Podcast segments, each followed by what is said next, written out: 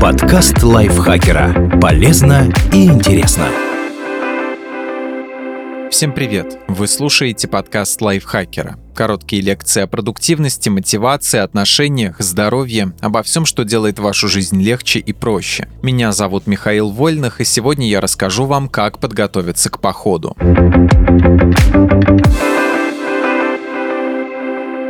Определите уровень сложности.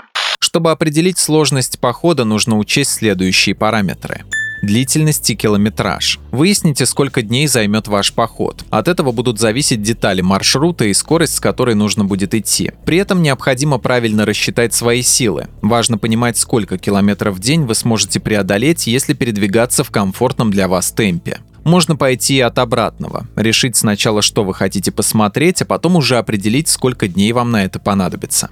Перепады высоты. На километраж сильно влияют также спуски и подъемы на маршруте. Чем их больше и чем они сложнее, длиннее и круче, тем утомительнее становится поход, а значит тем труднее будет преодолеть одно и то же расстояние.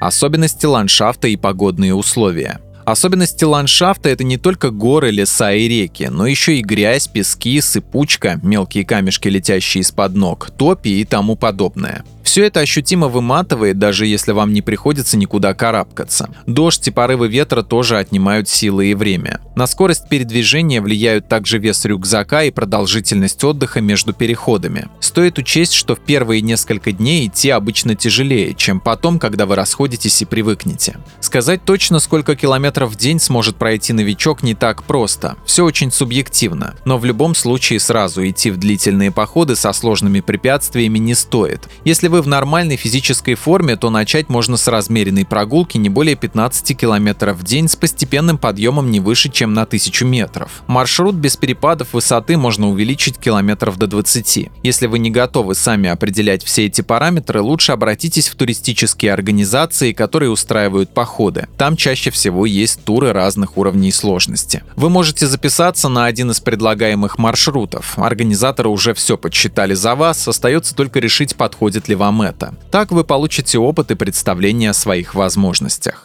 Составьте маршрут.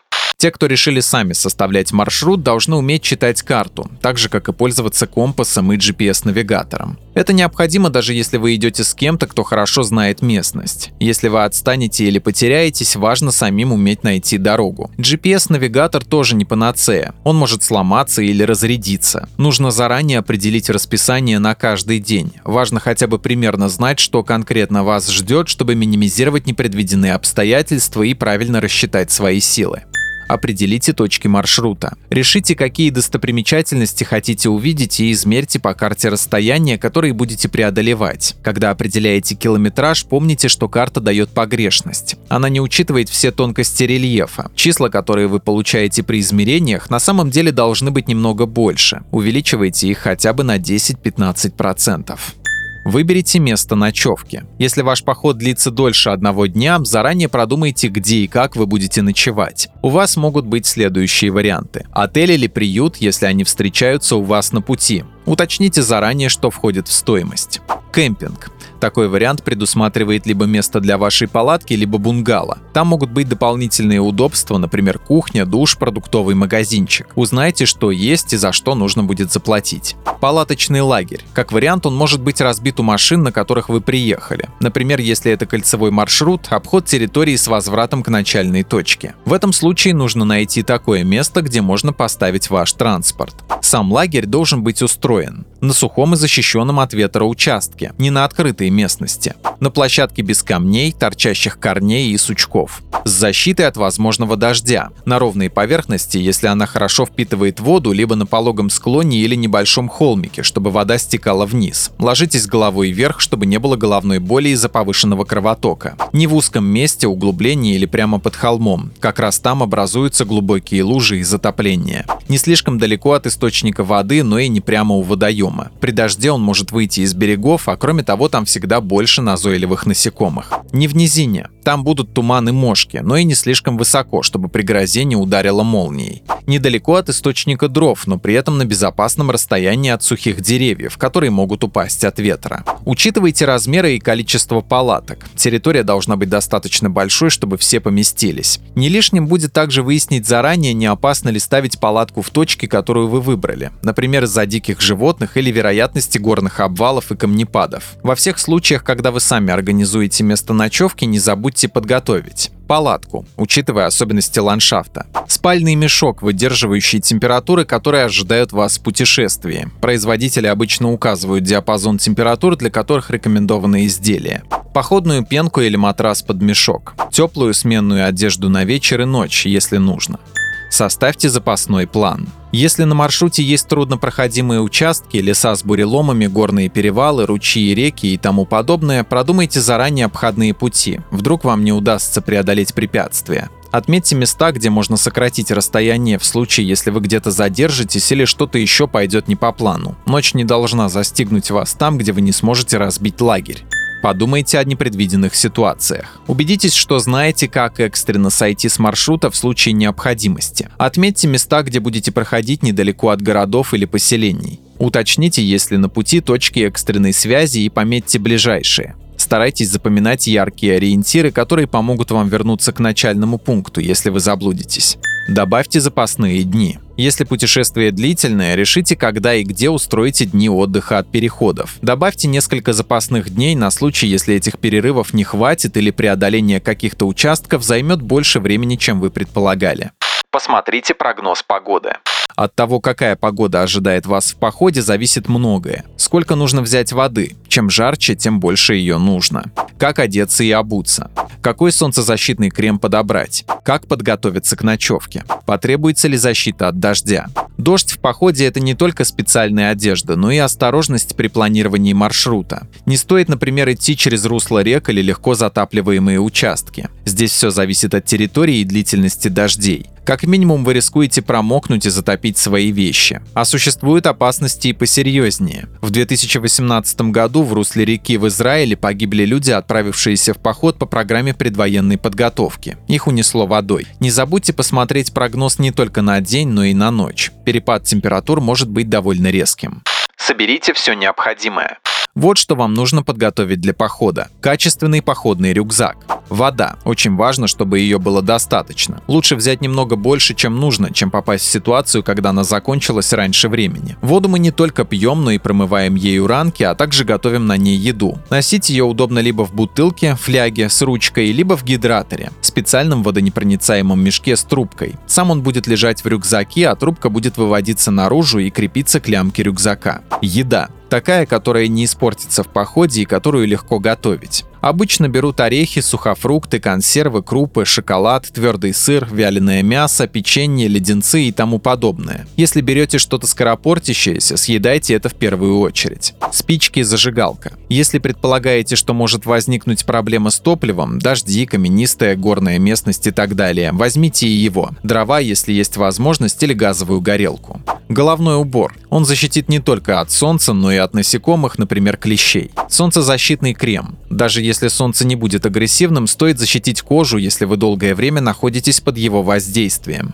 Солнечные очки. Крем от комаров и клещей, если нужно, например, для прогулок по лесу. Средства личной гигиены. Палатка, спальный мешок и пенка, матрас. Походные палки. Есть и плюсы, и минусы их использования, но в некоторых случаях они могут очень даже помочь. Фонарик. Газовая горелка и походная посуда, если необходимо и есть возможность нести. Или термос. Салфетки, сухие и влажные гигиенические и чистящие жидкости для рук. Компас и бумажная карта. Не будут лишними, даже если есть GPS-навигатор на батарейках. Вдруг техника откажет.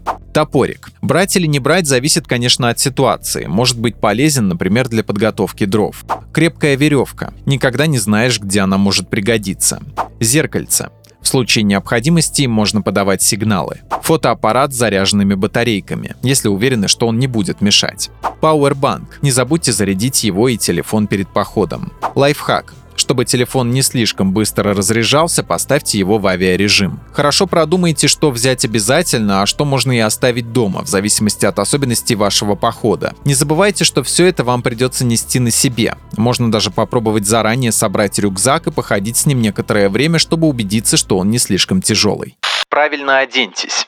Выбираем удобную одежду, которая нигде не жмет и не натирает. Ее должно быть легко надеть и снять. Стоит учитывать правило трех слоев. Нижнее белье отводит влагу, на нем одежда для тепла, а самый верхний слой для защиты от осадков и ветра. Обувь должна быть удобной и прочной. Не стоит надевать легкие городские кроссовки. Они могут порваться, и вы весь поход проходите босиком. Далеко не всегда есть возможность сразу сойти с маршрута. Лучше выбирать либо специальные походные кроссовки или сандалии, либо хорошие трекинговые ботинки. Они прочнее, лучше дышат и держат ногу, подошва не так сильно скользит можно подобрать непромокаемые варианты, которые также уменьшают количество песка и камушков, попадающих в обувь. В длительный поход хорошо надевать специальные трекинговые носки. Можно даже взять сразу несколько пар, 2-3. Есть разные виды для разных условий. Они плотнее обхватывают ногу, отводят влагу и лучше дышат. Профессионалы не советуют надевать хлопковые носки. Они легко дают складки и натирают ноги. Их лучше оставить на ночь. Подумайте о безопасности.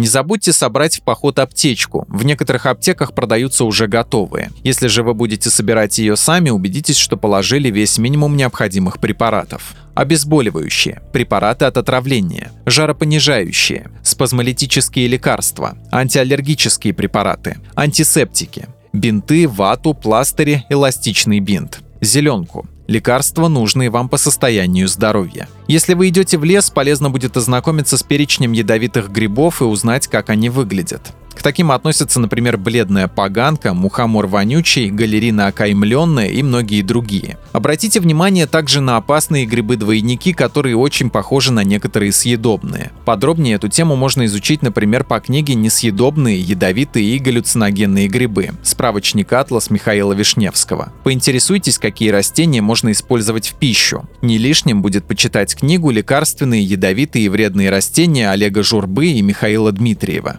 Убедитесь, что знаете, как вести себя при встрече с дикими животными. Сообщите в МЧС детали вашего похода, если путь пролегает в труднодоступной местности. Это не только горы, леса и пещеры, но и просто малопосещаемые территории, удаленные от цивилизации, где нет мобильной связи. Сделать это нужно не менее чем за 10 дней до начала путешествия. Подавать такую заявку не обязательно, но для вашей же безопасности не стоит этим пренебрегать. Обратитесь в службу за точными указаниями по процедуре регистрации похода. Подробнее можно почитать также на сайте МЧС. Не лишним будет и оповестить родственников и друзей о том, где вы планируете находиться. Сообщите им план путешествия с датами и координатами, телефоны других участников похода. Договоритесь о времени связи для уточнения местоположения.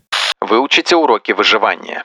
Если в походе что-то пойдет не так, в ожидании помощи вам понадобятся навыки выживания. Хорошо бы научиться заранее. Разжигать костер без спичек. Вариант сфокусируйте солнечный свет через любое выпуклое стекло, например, донышко бутылки или даже пластиковую бутылку с водой. Создать себе место для ночлега из подручных материалов. Вариант сделайте шалаш из длинных веток и палок. Опереть их можно, например, о ствол упавшего дерева. И плотно покройте листвой, хворостом и всем, что еще найдете в лесной подстилке. Укладывать материал нужно внахлёст. Чем плотнее уложите, тем лучше крыша будет задерживать воду. Ориентироваться в лесу. Научитесь не только пользоваться компасом, но и определять направление по солнцу, звездам и ветру. Добывать воду. Например, из растений. Наполните пакет ветками и листьями на три четверти. Только убедитесь, что не выбрали ядовитый экземпляр. И поместите под солнечные лучи. Растение будет выделять влагу, которая соберется в пакете. Привлекать к себе внимание, если вы потерялись и вас ищут. Существуют специальные сигналы бедствия, например, три костра, расположенные в форме треугольника или один очень большой и яркий. Есть и множество других символов, которые полезно было бы узнать и выучить. Об этом и многом другом можно почитать, например, в следующих книгах. «Жизнь в дикой природе Беара Грилса», «Способы автономного выживания человека в природе» под редакцией Леонида Михайлова, «Русский стиль выживания. Как остаться в живых одному в лесу» Михаила Диденко. Спасибо Анастасии Долбичкиной за эту статью. Подписывайтесь на подкаст Лайфхакера на всех платформах, чтобы не пропустить новые эпизоды. А еще слушайте наш подкаст «Ситуация Help». В нем мы рассказываем про интересные и неоднозначные ситуации, в которые может попасть каждый. На этом я с вами прощаюсь. Пока. Подкаст лайфхакера. Полезно и интересно.